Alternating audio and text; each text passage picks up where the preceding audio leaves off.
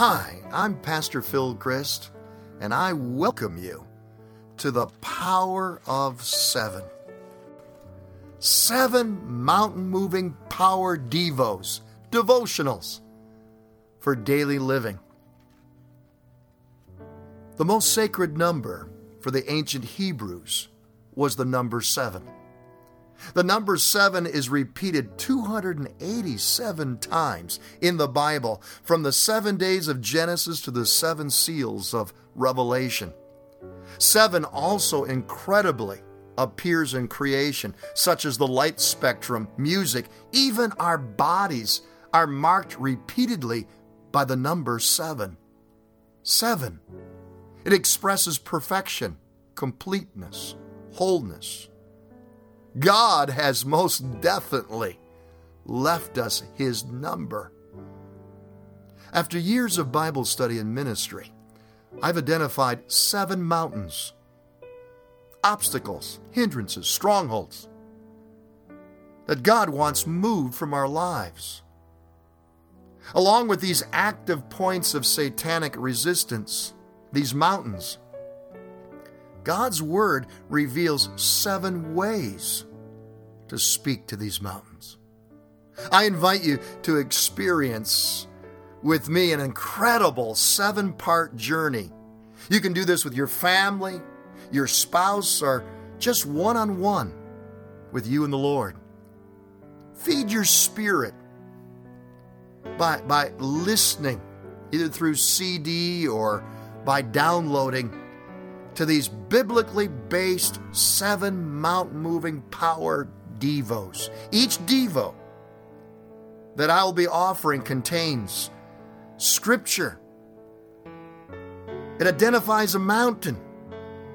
Most importantly, how to speak to it in the name of Jesus.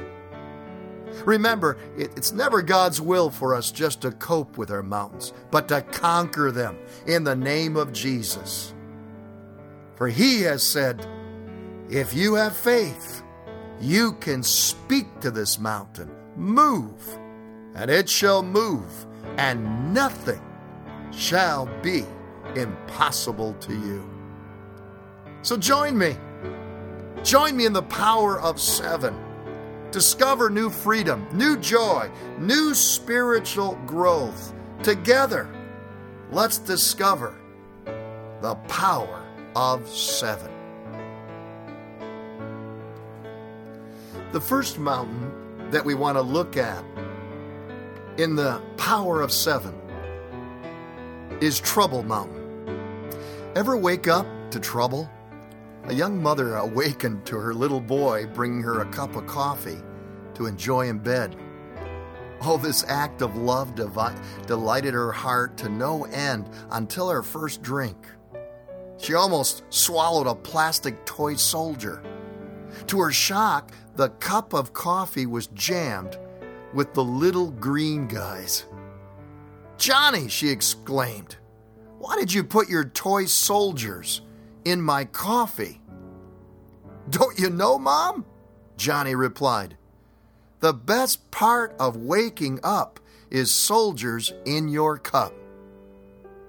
In life, it's often a, a short trip to find trouble. Jesus equated the troubles, obstacles, problems we encounter in life to mountains. Mountains which desire to rob us of joy and keep us from God's best. Mountains. They come in all shapes and sizes, don't they? They come as pink slips, problem people, troubled marriages, rebellious children, addictions, the big C word, cancer, and so much more. The Lord's will is not for us to cozy up to our mountains or, or merely cope with them, but to conquer them in His name. Believers are called to be in the mountain moving business for God. Mark 11 reveals the vital faith dynamics for becoming mountain movers for the glory of God. Jesus taught mountain moving first begins with a faith far different from mere everyday belief. You know, everyone operates by believing. We don't send out our restaurant food uh, in a, uh, to a lab for testing. No, because we believe we will not become sick, we eat it. It's our belief that strangers will obey traffic signals, that causes us to speed rather than crawl through busy intersections. We don't interview pilots before flying on a plane. No, we believe we can put our lives in their capable hands. Mountain moving, according to Jesus, does not depend on the size, but the object of your faith. Jesus said, Have faith in God. Faith anchored to anyone or anything else is doomed to failure. But God confidence is faith in the one who spoke the universe into existence with just a word, who made a way where there seemed to be no way for Israel, who visited our planet as his son Jesus. Jesus, who has all authority in heaven and in earth.